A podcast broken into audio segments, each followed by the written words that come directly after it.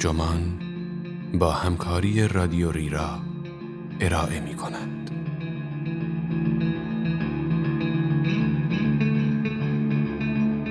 بوروکراسی دشمن خلاقیت است. آیا راه حلی برای این مشکل وجود دارد؟ این عنوان یادداشتی است به قلم آدم گرانت که در مارس 2016 در Harvard Business Review منتشر شده و ترجمان آن را در خرداد 1398 با ترجمه مرتزا امیر عباسی منتشر کرده است. من مهدی سفری هستم.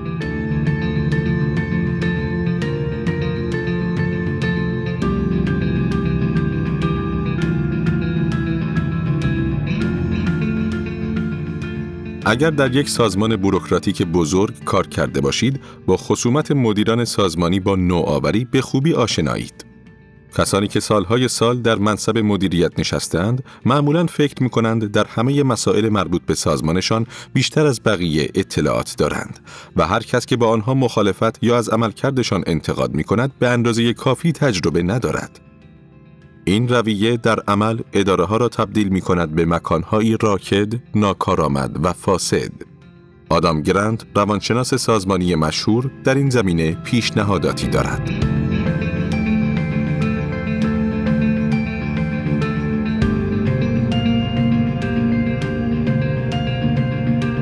اگر جایی روی زمین مانده باشد که مسلخ نوآوری باشد، هر طور شده پیدایش خواهم کرد. من در واپسین سنگر بروکراسی عهدهدار نوآورینی و تحول شدم. درست در جایی که آدمها بی چون و چرا زیر بار پیش فرض ها می رفتند. چشم بسته قوانین را دنبال می کردند و پایبند فناوری ها و رسم و رسوم نخنما بودند. ناوگان دریایی ایالات متحده آمریکا اما ظرف چند ماه نوآفرینی در نیروی دریایی به اوج رسید. نه آنکه من کاری در این باره کرده باشم بلکه دلیل آن ایجاد یک واحد ارشد عملیات نوآوری و تأسیس مقر وزارت دفاع در سیلیکون ولی بود که با هدف همسو شدن قوای ارتش با فناوری های پیشرو به راه افتاد. در کمال شگفتی این تغییرات نه برآمده از رأس ساختار فرماندهی و نظارت نیروی دریایی بلکه ریشه در ابتکار گروهی از افسران جزء تازه نفس داشت که 20 تا 30 سال بیشتر نداشتند. وقتی در پی جزئیات بیشتری در این خصوص بودم، بسیاری به یک خلبان جوان به نام بن کلمن اشاره می کردند. افسران او را فردی دردسرساز، هوچی، مخرب، بدعتگذار و افراطی می شناختند. حال آنکه نسبت دادن چنین القابی به ارتشیان تخلفی آشکار از منش نظامی است و مصداق تحقیر به شمار می رود. کلمن سنگ بنای نوآفرینی در نیروی دریایی را با ایجاد نخستین واحد نوآوری سریع شبکه ای از متفکران نوآور که در راستای به چالش کشیدن پیشفرزهای ریشهدار و تولید ایده های جدید همکاری می کنند گذاشت. اولین گام در ایجاد این واحد یافتن گوسفندهای سیاه بود. افرادی با سابقه نافرمانی یکی از آنها به دلیل سرپیچی از دستور فرماندهی از یک زیردریایی هسته‌ای اخراج شده بود. دیگری زیر بار آموزش های پایه نرفته بود و برخی دیگر از طریق نوشتن بلاک های عمومی برای بیان دیدگاه های ساختار شکنانه خود رو در روی افسران ارشد قرار گرفته و به تمرد از سلسله دستورات مافوقشان متهم شده بودند. به بیان کلمن آنها گرگ هایی تنها بودند و بسیاریشان ید طولایی در سرپیچی داشتند. با این حال کلمن دریافت که حفظ و تقویت نوآوری در نیروی دریایی در گرو وجود عاملی فراتر از گرگ های تنهاست. از این رو او در کنار مربیگری و هدایت عملیات پرواز بر آن شد تا فرهنگ ناهم نوایی را در نیروی دریایی ایجاد و نهادینه کند. او به منظور جلب حمایت رهبران ارشد در گسترش شبکه خود با آنها وارد مذاکره شد.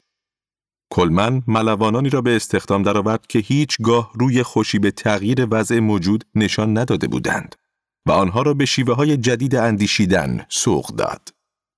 آنها از مراکز ارتقاء نوآوری خارج از ارتش نظیر گوگل و مؤسسه راکی ماونتین بازدید کردند.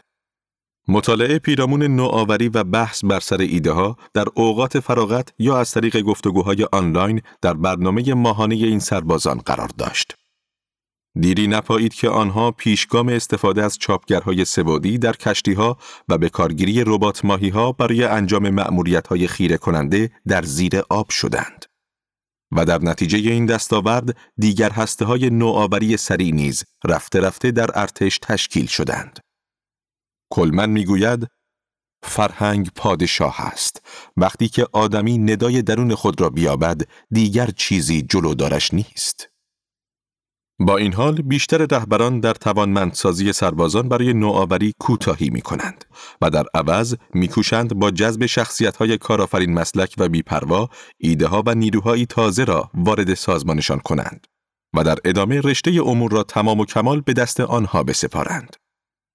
این روی کرده نادرستی است زیرا نوآوران برتر را موجوداتی نادر و با موهبت‌های استثنایی فرض می کند. تحقیقات نشان می دهد که کارآفرینانی که در بلند مدت موفق هستند از ریسک پذیری بیشتری در مقایسه با همتایانشان برخوردارند. آتش تند نوآوری در انسانهای ذاتا خلاق به همان سرعت رو به خاموشی می‌گذارد. بنابراین تکیه بر معدودی از افراد استثنایی که خلاقیت از سر و رویشان میبارد راهکاری کوتاه مدت است که توانایی های بقیه را دست کم می‌گیرد. در اصل بیشتر مردم کاملا توانایی نواندیشی و حل مسئله دارند به شرطی که سازمانشان آنها را به همنوایی و همرنگی با جماعت وا ندارد. سازمان ها زمانی به ورطه رکود و ایستایی میافتند که همگان به شیوه یکسان اندیشیده و پایبند هنجارهای غالب باشند. مقابله مؤثر با سکون و ترغیب نوآوری مستلزم نهادین ساختن تفکر نوآفرینانه توسط رهبران سازمان است. چون این هدفی با پیمودن مسیر مشابهی که کلمن در ارتش پیاده کرد محقق می شود و آن ایجاد فرهنگ ناهمرنگی است. من بیش از پنج سال را صرف مطالعه درباره این موضوع کردم و برایم روشن شده که ایجاد چنین فرهنگی آسانتر از چیزی است که تصور می کنیم. رهبران برای تولید و تداوم تولید ایده های جدید توسط تازه کاران باید فرصتها و مشوقهای لازم را در اختیارشان قرار دهند. به طوری که افراد فارغ از نقش و جایگاه خود بتوانند از امور بدیهی و پیش پا افتاده چشم پوشی کنند. وانگهی وجود افراد توانمند در ارزیابی این ایده ها نیز ضرورت دارد. البته این بخش از فرایند بیش از مردم سالارانه بودن باید متکی بر نخبه سالاری باشد زیرا برخی از آرا معنی دارتر از دیگران است. و در نهایت استمرار تولید و انتخاب ایده های هوشمندانه در طول زمان در گروه آن است که سازمان بین انسجام فرهنگی و های خلاقانه توازن ایجاد کند. بگذار هزاران گل شکوفا شود. باور رایج مردم این است که برای انجام بهینه امور باید کار کمتری به آنها واگذار شود. با این حال از شواهد امر پیداست که پرکاری موجب تقویت نوآفرینی می شود. چرا که حجم بالای کار امکان یافتن راهکارهای جدید را افزایش می دهد. آزمایش های اخیر برایان لوکاس و لوران نوردگران از روانشناسان دانشگاه نورس وسترن نشان می دهد ایده های اولیه‌ای که به ذهن ما خطور می کنند خام و معمولی اما زمانی که روی آنها فکر می کنیم احتمالات غیر معمولتری در مغزمان شکل می گیرد. وانگهی به شکل قابل توجهی اثر کمتری از نوآوری در 20 ایده اولیه ما به نسبت 15 ایده بعدیمان به چشم می خورد. در بسیاری امور حجم کار مایه کیفیت آن است. چون این قاعده ای درباره همه آدم های خلاق و متفکر از آهنگسازان و نقاشان گرفته تا دانشمندان و مخترعان صدق می کند. حتی برجسته ترین افراد نیز نوآفرینی های شاخص خود را در کنار تعداد زیادی از ایده های دم دستی تر پیش می‌برند. توماس ادیسون را در نظر بگیرید. او در یک دوره پنج ساله و در کنار ابداع لامپ، فونوگراف و فرستنده کربانی مورد استفاده در تلفن بیش از صد اختراع دیگر نیز ثبت کرده بود. اختراعاتی که هرگز هوش از سر کسی نبردند. در میان اختراعات ادیسون یک عروسک سخنگو هم وجود داشت که موجب وحشت بچه ها و حتی بزرگترها بود. البته چالش موجود در سازمان ها این است که بدانیم چه زمان به اندازه کافی ایده داریم. و قبل از انتخاب و تمرکز روی یک ایده باید چه تعداد ایده تولید کنیم. وقتی این سوال را از مدیران می‌پرسم اغلب می‌گویند که به 20 ایده اکتفا می کنند. اما پاسخ این است که هرچه بیشتر بهتر.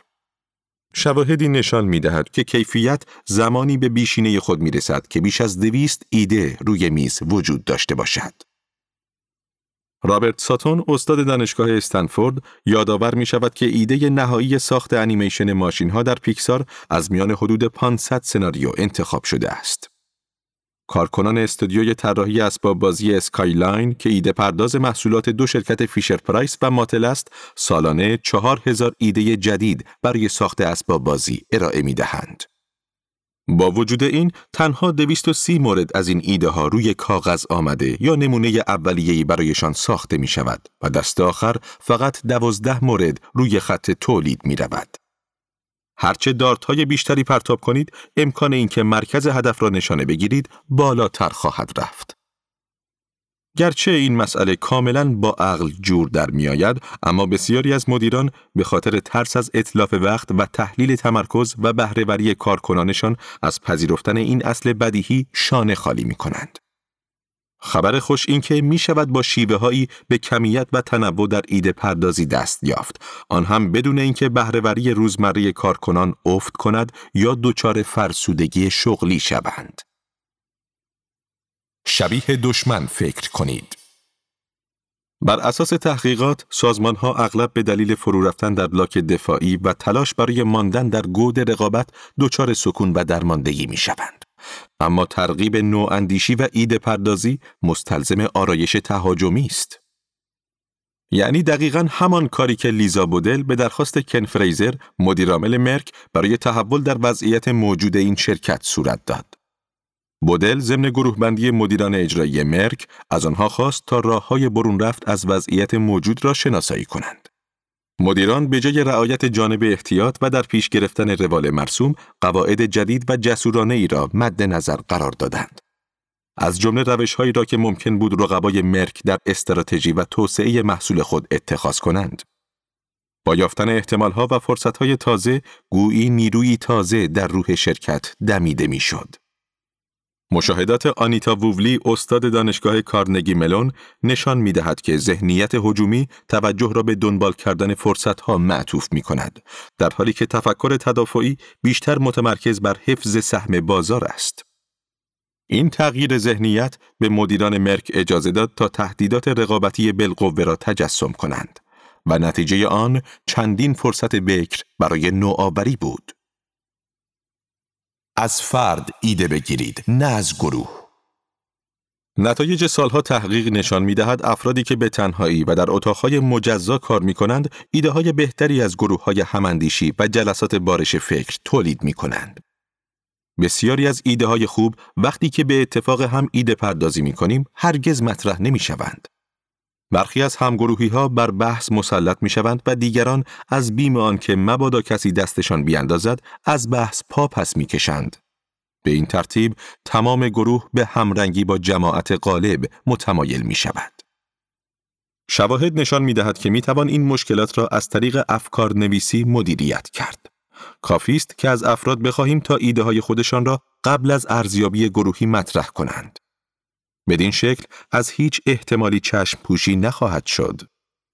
به عنوان مثال، کارکنان عینک فروشی واربی پارکر که در سال 2015 از طرف فست کمپانی به عنوان نوآورترین شرکت جهان معرفی شد، چند دقیقه در هفته را صرف نوشتن ایده های نوآورانه می کنند تا همکارانشان این ایده ها را خوانده و در موردش اظهار نظر کنند.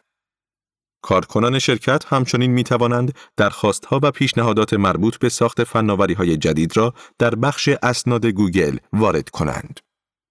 به طور معمول در حدود 400 ایده جدید در هر فصل وارد این بخش می شود که یکی از آنها اپلیکیشن فروشی است که مشتریان از طریق آن می توانند قاب عینک مورد علاقه خود را در فروشگاه نشان کنند. سپس یک ایمیل اطلاع رسان در خصوص آن محصول برایشان ارسال می شود. از آنجایی که کارکنان اغلب از طرح پیشنهادات غیر معمولشان در فضاهای جمعی خودداری می کنند، برگزاری جلسات سریع و انفرادی برای ایده پردازی راهبرد دیگری برای جستجوی ایده هاست. زمانی که آنیتا کرون تراسس به مدیریت HP نروژ درآمد، طرح دیدار فوری با رئیس را در این شرکت اجرایی کرد. او از تمام کارمندان شرکت دعوت کرد تا در یک ملاقات پنج دقیقه‌ای پاسخ به این سوالات را بدهند. شما کیستید و در HP چه کار می کنید؟ فکر می کنید که در کدام موارد باید تغییر کنیم و تمرکزمان باید روی کدام بخش باشد؟ و قصد دارید چه کارهایی را فراتر از وظایف شغلی خود انجام دهید؟ او روشن کرد که از کارمندان توقع دارد که با دست پر به ملاقات او بیایند و کسی نباید فرصت پنج دقیقه ملاقات با مدیریت ارشد سازمان را از دست بدهد. حالا همه این فرصت را داشتند که توانایی خود را در نوآوری نشان دهند. پس از بالغ بر 170 جلسه فوری ایده های سرشاری تولید شد به گونه ای که سایر رهبران اچ نیز این روند را در اتریش و سوئیس پی گرفتند. صندوق پیشنهادات را احیا کنید.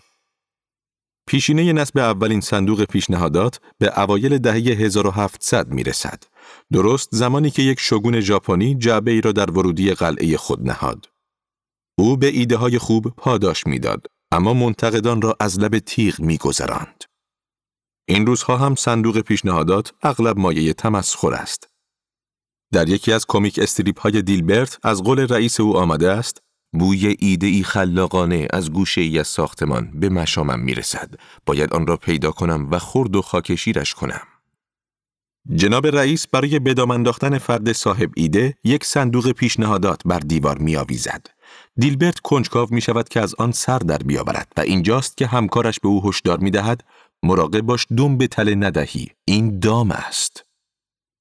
اما شواهد نشان از چیز دیگری دارد. صندوق پیشنهادات از غذا می تواند بسیار مفید باشد. دقیقا به این خاطر که تعداد زیادی ایده از در این صندوق ها بیرون می آید. در یک مطالعه روانشناسی به نام مایکل فریس و همکارانش از یک شرکت فولاد هلندی که در حال حاضر بخشی از شرکت فولاد تاتا است بازدید کردند. شرکتی که به مدت هفتاد سال از روش صندوق پیشنهادات استفاده کرده است. این شرکت یازده هزار کارمند دارد و سالیانه بین هفت هزار تا دوازده هزار پیشنهاد از این طریق جمع آوری می کند. یک کارمند معمولی سالانه شش یا هفت پیشنهاد ارائه می کند که سه یا چهار مورد آن پذیرفته و اجرایی می شود. یکی از کارکنان نوآور شرکت 75 ایده ارائه کرده که تا به حال سی مورد آن پذیرفته شده است. در بسیاری از شرکت ها این ایده ها روی هم تلنبار می شود بی آنکه به کاری بیاید. با این حال قضیه برای فولادسازان هلندی متفاوت بود. صندوق پیشنهادات در این شرکت در کنار کمک به پیشرفت مستمر کارخانه موجب صرفه‌جویی بیش از 750 هزار دلاری تنها در یک سال شده است. تنوع و فراوانی ایده ها مزیت اصلی صندوق پیشنهادات است. انبوهی از ایده ها که راه های جدیدی را برای نوآوری پیش روی ما می گشاید. اما ایرادش این است که انتخاب در میان انبوهی از پیشنهادهای دریافتی کم از یافتن سوزن در انبار کاه ندارد. لذا به سازوکاری برای پالایش ایده ها و پاداش دادن و پیگیری بهترین ها نیاز داریم تا افراد خیال نکنند که پیشنهاداتشان خریداری ندارد.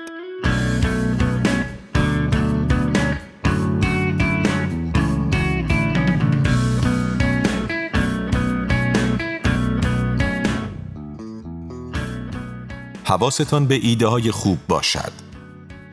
ساختن انبوهی از راه های جایگزین مهم است، اما گوش دادن به ایده ها و راه حل های خوب هم به همان اندازه مهم است. رهبران چگونه می توانند از ایده های بد اجتناب کنند و در عین حال دست رد به ایده های خوب نزنند؟ به ارزیابی هایی اتکا کنید که امتحانشان را پس داده اند. گرچه بسیاری از رهبران از فرایندی دموکراتیک برای انتخاب ایده ها استفاده می کنند، اما ارزش آرا برابر نیست. لذا گردن نهادن به اراده اکثریت همیشه هم بهترین سیاست نیست. چرا که یک اقلیت منتخب ممکن است توانایی بیشتری در شناسایی پرظرفیت ترین ایده ها داشته باشند. برای آنکه بفهمید باید به کدام دیدگاه ها بهای بیشتری بدهید، به سوابق عمل کردی و نتایج ارزیابی های پیشین افراد توجه کنید. به طور مثال، ایده های کارکنان صندوق پوشش ریسک بریجواتر بر اساس شاخص باورپذیری ارزیابی می شود. این شاخص نمایانگر کیفیت تصمیم های گذشته افراد در زمینه های خاص است. تحلیلگران جامعه اطلاعاتی آمریکا نیز اعتبار خود را مرهون صحت و دقتشان در پیشبینی رویدادهای عمده سیاسی و اقتصادی اند. روانشناسی به نام فیلیپ تتلاک در مطالعات خود کیفیت پیشبینی کنندگان را بر اساس درستی پیشبینی ها اینکه آیا درست شرط بسته اند و درجه بندی آن اینکه احتمالات آنها چقدر درست از آب درآمده است رتبه بندی می کند. هنگامی که بهترین پیش بینی کنندگان شناسایی می شوند، قضاوت آنها می تواند تأثیر به مراتب بیشتری نسبت به دیگر همتایانشان داشته باشد. با این حساب گمان می کنید که در یک شرکت چه کسی سزاوار داوری ایده ها خواهد بود؟ مدیران را قلم بگیرید چرا که آنها وضعیت موجود را ترجیح می دهند. خود نوآوران هم در این زمینه چنگی به دل نمی‌زنند چون آنها هم سرمست از دستاوردهای خود ممکن است بیش از اندازه به موفقیتهایشان مطمئن باشند. شاید هم سعی کنند در مورد ترجیح مخاطب تحقیقاتی کنند اما همچنان در معرض سوگیری تعییدی قرار دارند. به دنبال اطلاعاتی هستند که در پشتیبانی از دیدگاه خود و رد دیگر ایده هاست. حتی نوابق خلاق هم وقتی برچسب برنده روی آنها بخورد در پیشبینی دقیق دچار مشکل می شوند. تحقیقات نشان می دهد که همکاران خوشفکر در سازمان همواره بهترین افراد برای ارزیابی ایده های نوآورانه اند. آنها بیطرف هستند چون به داوری ایده های خود نمی نشینند و بیش از مدیران مایلند که به احتمالات دور از ذهن فرصت عرض اندام دهند. به عنوان مثال جاستین برگ استاد دانشگاه استنفورد دریافت که آن دسته از هنرمندان سیرک که ویدئوهای مربوط به حرکات جدید همکارانشان را ورانداز می کنند تقریبا دو برابر بیش از مدیران خود می توانند محبوبیت یک حرکت جدید نمایشی را نزد تماشاچیان پیش بینی کنند. یک رقابت ترتیب دهید. رقابت های ایده پردازی در قالب صندوق پیشنهادات یا رویدادهای نوآوری امکان قربالگری ایده ها را فراهم می کند. به عنوان مثال کارکنان دوشیمی هر ساله در مسابقات نوآوری شرکت می کنند که متمرکز بر کاهش ضایعات و صرفه‌جویی در انرژی است. در این مسابقات ایده هایی پذیرفته می شوند که مستلزم سرمایه گذاری اولیه کمتر از دویست هزار دلار و با دوره بازگشت سرمایه یک ساله باشد. پس از ارزیابی پیشنهادات دریافتی جوایزی به برندگان اهدا می شود.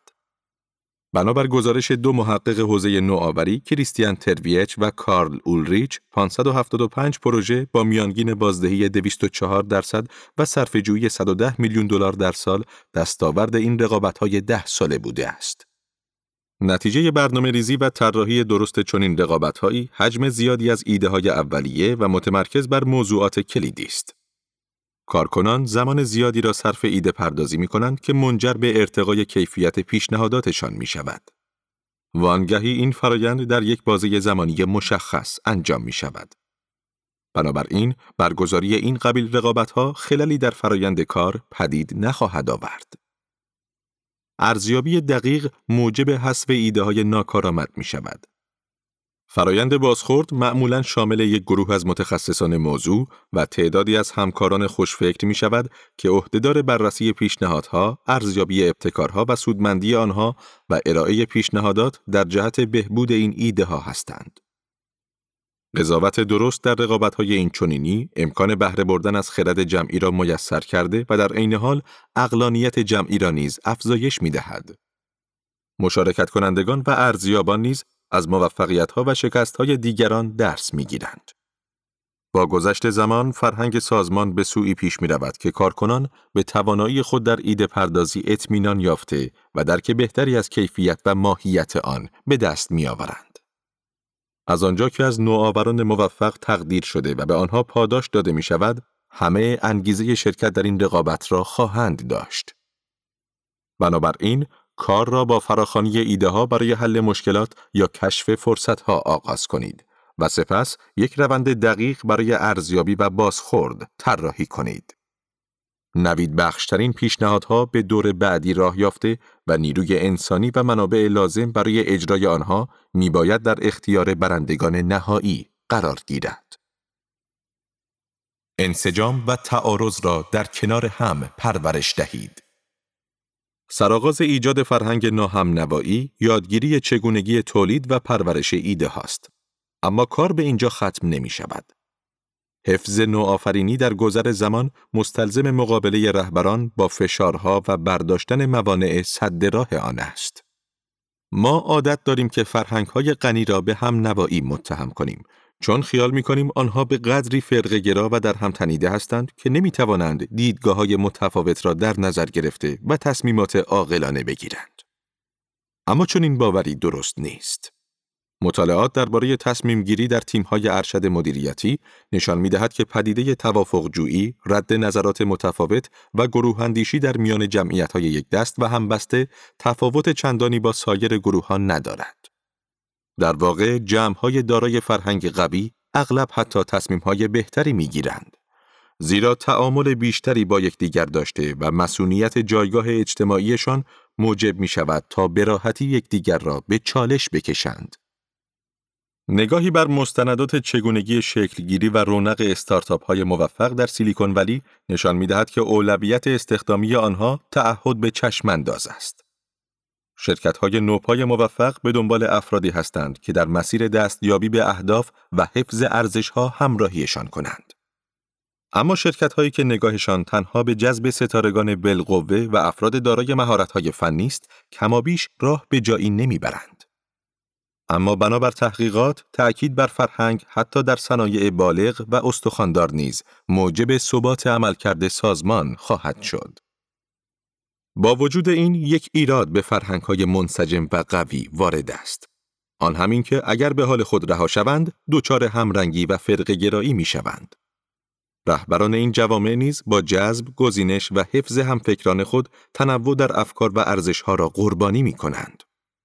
در این صورت کارکنان یا باید به ناچار خود را با شرایط موجود وفق دهند یا سازمان را ترک کنند.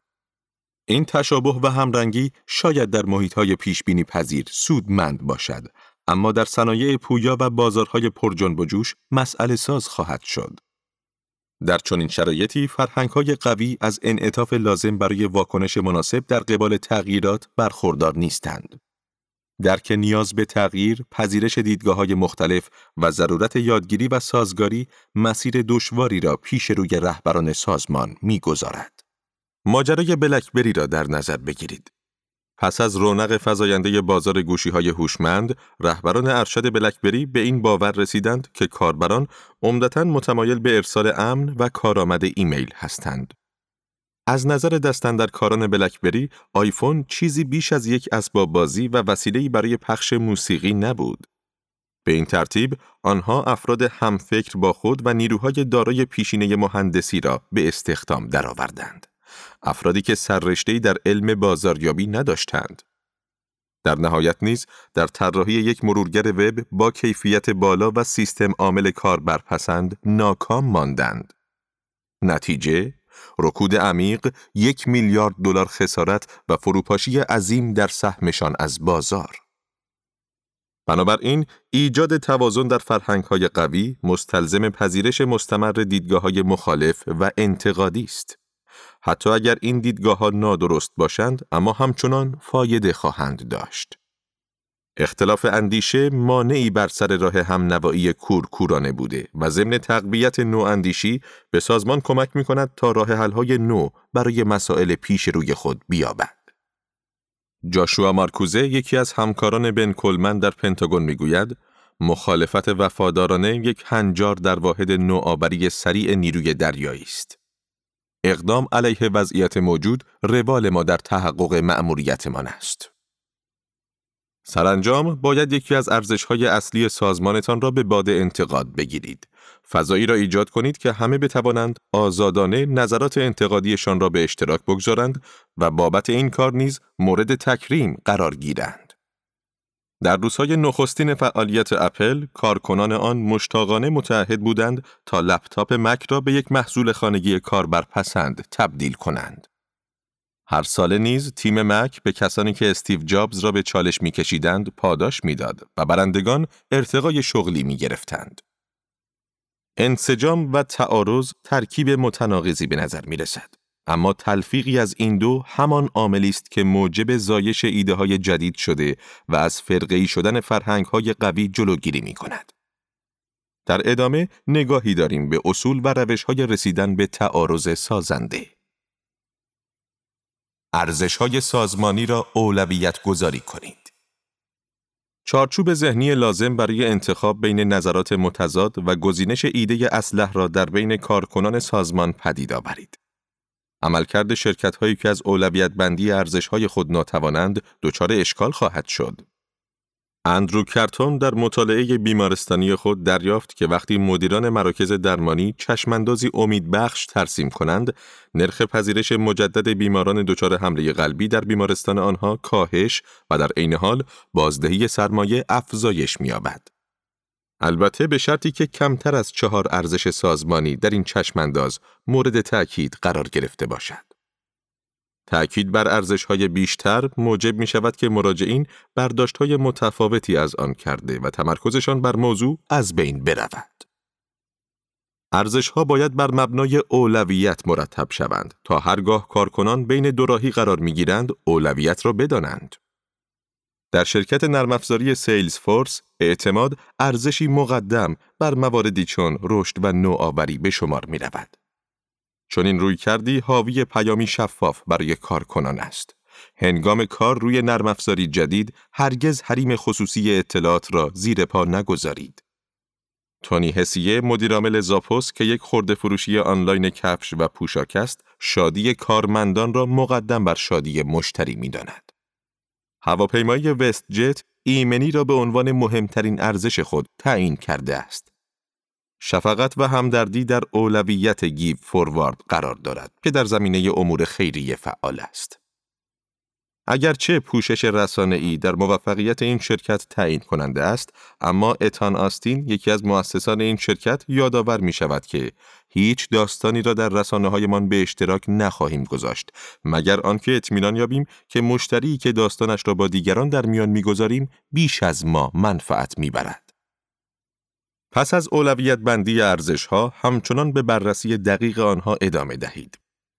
نیروهای تازه نفستان را ترغیب کنید که در صورت مخالفت با رویه شرکت آن را به چالش بکشند. آنها ایده های بکر و تازه ای در سر دارند و هنوز با شرایط موجود خو نگرفتند. اما اگر پیش از آنکه لب به پیشنهاد بکشایند با فرهنگ سازمان دم خور شوند همرنگ جماعت خواهند شد. به طور مثال، زمانی که کارمندان جدید در بریجواتر آموزش می‌بینند، از آنها درباره درستی اصول شرکت سوال می شود که آیا مخالفتی ندارید؟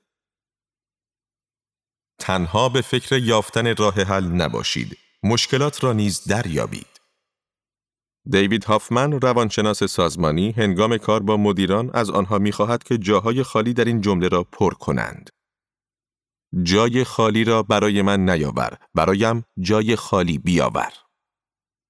بدون استثنا همه مدیران در پاسخ چنین چیزی می نویسند مشکلات را برای من نیاور، برایم راه حل بیاور. هرچند رهبران شیفته دریافت راه حل از زیر دستان خود هستند، اما چون این روی کردی یک نتیجه ناخواسته دارد. تضعیف حس جستجوگری اگر همیشه توقع داشته باشید که جواب حاضر و آماده در آستینتان باشد، مثل یک دانای کل در جلسه ها شرکت می کنید و فرصت یادگیری از دیدگاه های متفاوت را از دست خواهید داد. چون این موردی به طور خاص در میان آمریکایی ها رایج است.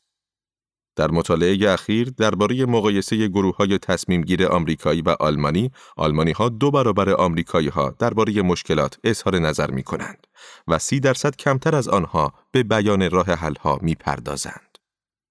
مشاهدات محققان نشان داد که آمریکایی ها اغلب بدون یک تحلیل کامل و جامع از مشکل صرفاً به دنبال یافتن راه حل فوری هستند.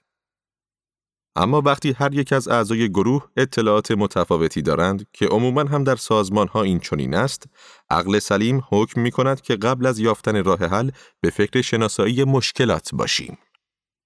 در شرکت موسیقی دیجیتال Spotify به جای تمرکز روی پروژه ها بر مسائل بلند مدت صنعت تأکید می شود. به گفته اسکار استال مدیر فناوری Spotify اگر این مشکلات به راحتی قابل حل بودند باید تا الان از پس آنها برمی آمدیم. هنگامی که تیم جدیدی را ایجاد می کنیم، معمولا دست کم یک سالی را به اتفاق هم سرگرم حل مسئله هستند و اگر از پس آن بر بیایند، تیم و مأموریت آن تا مدتها پا بر جا خواهد ماند. آنجی هیکس هم بنیانگذار کمپانی Angie's List نیز هر هفته چند ساعتی را برای شنیدن دغدغه های کارکنان کنار می‌گذارد. و هنگامی که آنیتا کرون به مدیرعاملی بخش نوآوری دولت نروژ رسید، دوباره از روش های فوری برای شنیدن صدای پرسنل خود استفاده کرد. او به منظور اطمینان از احاطه کامل خود بر مشکلات از کارکنان خواست تا ضمن برشمردن سه مورد از بزرگترین تنگناهای سازمان به بیان مواردی بپردازند که علاقمند به حفظ یا تغییرش هستند. خانم کران پس از گردآوری مشکلات در بازدید خود از چهارده دفتر به اجرای راه حلها پرداخت. وکیل مدافع شیطان را منصوب نکنید، پیدایش کنید. مطالعه شارلان نمت، استاد روانشناسی دانشگاه یوسی برکلی، نشان می دهد که گماردن فردی به عنوان وکیل مدافع شیطان نقشی در غلبه بر سوگیری تعییدی ندارد. هرچند که ممکن است این گونه در کلام مدعی پذیرش منطق مخالف شویم، اما در نهایت دیدگاه خودمان را لحاظ خواهیم کرد. وکیل مدافع شیطان باید استدلال خاصی را ارائه کند و مواضعی بگیرد که لزوما با هنجار پذیرفته شده مطابقت نمی کند. گروه نیز باید به اعتبار و درستی مواضع مخالف او اطمینان یابد. در این شرایط گروه ها به اطلاعاتی فراتر از دیدگاه اکثریت توجه می کنند و مثل قبل به تصورات اولیه خود اطمینان ندارند. بعید است که اختلاف نظرهای سوری مورد بحث قرار گرفته یا جدی گرفته شود، بلکه تعارضهای حقیقی مایه اندیشیدن است. گروه هایی که در آن تعدادی فرد ناهمساز معتبر به عنوان مخالف حضور دارند، راه حل بیشتر و بهتری برای حل مسائل فراهم می کنند. مشهور است که آبراهام لینکلن از رقبای سیاسی خود خواست که به کابینش بپیوندند با اینکه می‌دانست هر آن ممکن است ساز مخالف بزنند. وارن بافت نیز در تازه ترین نشست سالانه برکشایر هاتاوی از یکی از معاملهگرانی دعوت کرده بود که به بهانه انتقاد از او اقدام به فروش استقرازی سهام کرده بود. البته این استراتژی تنها در صورتی کارگر میافتد که کلام منتقد به وضوح ارزشمند و محترم شمرده شود. انتقاد پذیری را به نوعی الگو تبدیل کنید. بسیاری از مدیران به دلیل روحیه شکنندهشان خود دست آخر عامل تقویت هم نوایی می شوند. تحقیقات نشان می دهد که احساس عدم امنیت در مدیران آنها را از ایدهجویی باز داشته و موجب می شود که در مقابل پیشنهادها جبهه بگیرند. طولی نمی کشد که کارکنان متوجه حقیقت ماجرا شده و ایده های خود را از بیم عواقب و دردسرهای آن کنار می گذارند. یکی از راه های غلبه بر این مانع آن است که زیر دستان را ترغیب کنیم تا سریح و آشکار مدیرانشان را به چالش بکشند. سالها پیش تام گریتی مدیرعامل شرکت نرم افزاری Index Group تمام صد کارمند خود را گرد آورد.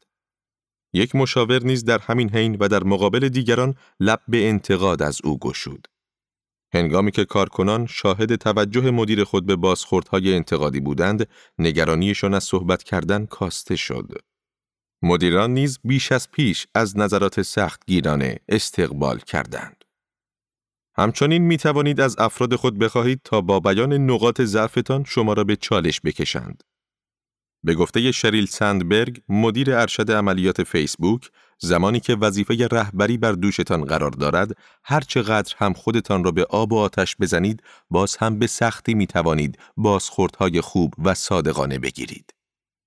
گاهی حقی سوار می کنم و بی پرده درباره ضعفهایم حرف می زنم. چرا که این گونه افراد جرأت پیدا می کنند تا حرف من را تصدیق کنند. اینطور راحتتر مزه دهان همکارانم را متوجه می شوم. من به آنها گوش زد می کنم که به پرحرفی در جلسات عادت دارم. اگر هرگز چون این چیزی را به زبان نیاورم بعید می‌دانم که کسی به سراغم بیاید و عیبم را به من بگوید. هی hey شریل خیال می کنم امروز بیش از حد حرف زدی اینطور نیست؟ شکوفایی فرهنگ نوآفرینی در گروه آن است که کارکنان در کمال آسودگی خاطر بتوانند جسورانه ترین و دیوانوارترین ایده های خود را نیز با دیگران در میان بگذارند. اما اغلب آنها از حرف زدن می ترسند. حتی اگر شاهد برخورد با منتقدان قبلی نبوده باشند. بن کلمن برای بزانو درآوردن این ترس در نیروی دریایی پافشاری مرسوم ارتش بر سلسله مراتب را کنار گذاشت. به این ترتیب افراد یکدیگر را فارغ از رتبه و درجه با نام کوچک صدا می زدند. وی به اعضای هسته نوآوری سری تأکید می کرد که اگر ایده ای دارید در جمع مطرح کنید و برایش اقدام کنید. او برای اثبات آنکه نوآفرینی در ارتش نیز میسر است، زیر دستانش را با افرادی آشنا می کرد که موفق به خلاقیت آفرینی و تغییر در نیروی دریایی شدند. ترغیب کارکنان به گفتگو حتی زمانی که پیشنهاداتشان پذیرفته نمی شود و در میان گذاشتن ایده های جسورانه خودتان از دیگر روش های از میان برداشتن این ترس است. عدم سعی صدر سازمان در پذیرش ایده های ناکارآمد موجب پدیدار شدن چهره کریه هم نوایی خواهد شد. در نهایت، گوش دادن به طیف وسیعی از ایده ها و بینش ها کلید ترویج و جا انداختن نواندیشی است. اگر در همان ابتدا توفیقی هم نداشتید، دست کم مطمئن می شوید که هدفتان به اندازه کافی بزرگ است.